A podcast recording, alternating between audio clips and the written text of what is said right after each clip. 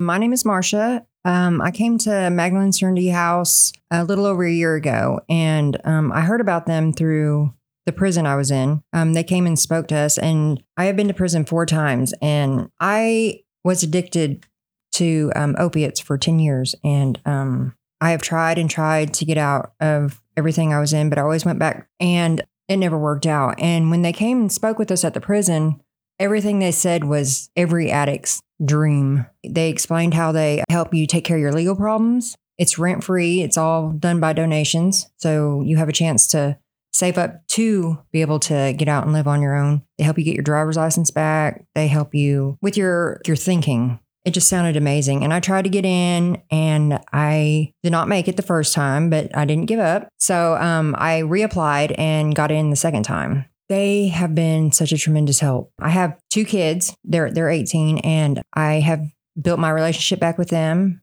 I got my driver's license back. I took care of my legal problems. I actually got some of my fines paid completely off. It's the hope they give you. Um, when you get out and you go other places, you know you're you're left without a vehicle. Um, you got all these parole appointments to go to, all the stuff that you got to worry about, and getting out to nothing. It's a big stress.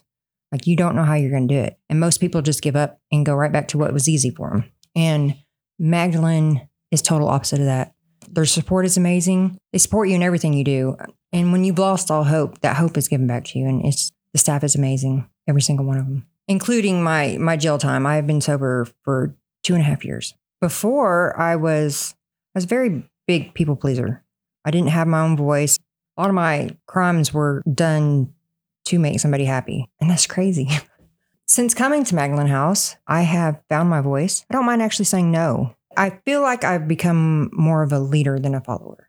Another great thing about um, Magdalene Serenity House is the the community that we live in. Um, the group of women that we live with, we are like a, a whole nother family. We cook together. We learn how to quilt together. We go shopping together. We watch TV together. We just genuinely care about each other. And it's more than just family, it's sisters. We're, we're all a bunch of sisters there. My name is Lisa. I got to Magdalene House because I was incarcerated for three and a half years. I became a drug addict due to domestic violence in my past and was prescribed prescription drugs and became addicted to those. And then those drugs led to harder drugs and and then to being arrested. And I'm from Virginia, but I was driving through Arkansas and got arrested. So, this is how I got to Magdalene Serenity House, which has completely changed my life. I've been sober for almost five years. In January, it'll be five years. I have been able to get a job, get a car, save up money. I'm getting close to graduating from Magdalene. Um, I've got a few months left, and they're opening an aftercare house I plan to go to, which is going to be wonderful for me because I don't have a lot of, um, I don't have any family here and my social network is kind of small. So I think it'll be a good chance to um, continue my sobriety and continue to do better in my life. They've taught me how to set boundaries and how to live and just be like a productive citizen to, you know, my community and just be a good person and just completely change and and learn how to live again and fit in with society because you kind of forget how to do that when you become an addict your whole life revolves around that you know a lot of times um, when you become a felon and you're incarcerated, that stigma follows you around. But they've also taught us that we don't have to identify with that. We don't have to let everybody know. You know, we can be somebody new and we can change our life and it doesn't have to control us anymore. And, and we can be different people.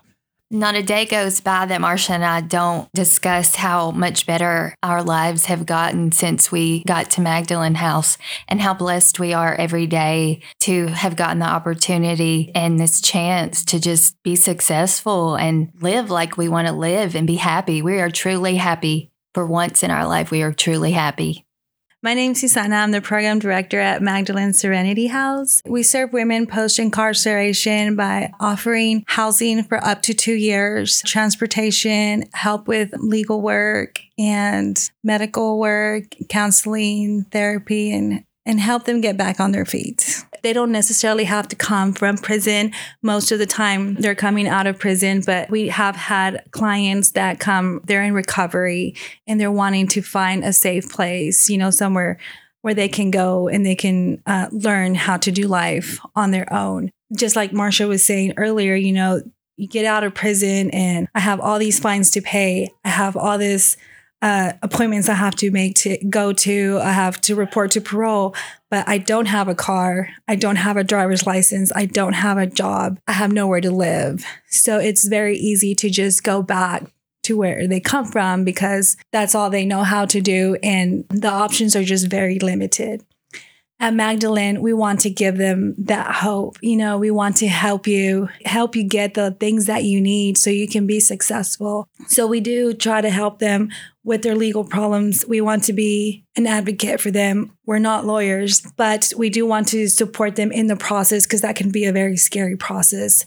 Um, so staff will go with them to court and sit there with them while they're going through the legalities and trying to figure out what my next step is. We'll try to talk to the judges and say, you know, she's doing this program, give her some time till she gets starts working so she can start paying her fines. And you know, and that tends to work out great. And we help them get jobs. The label felon, you know, that stands out and like, oh, like, how am I going to find a job? I am now a felon. And I always tell my clients, like, you do not have to be a label, you know, and there are organizations out there that will hire people with that background. So we help them, you know, get connected with places that will hire them. We have people in the community that will help us with dental work that's something that you can't afford when you just get out of prison and that's not a priority, you know, but it's very important most importantly we help them with themselves the healing that takes inside you know that you you do matter you know you are you're you're an individual and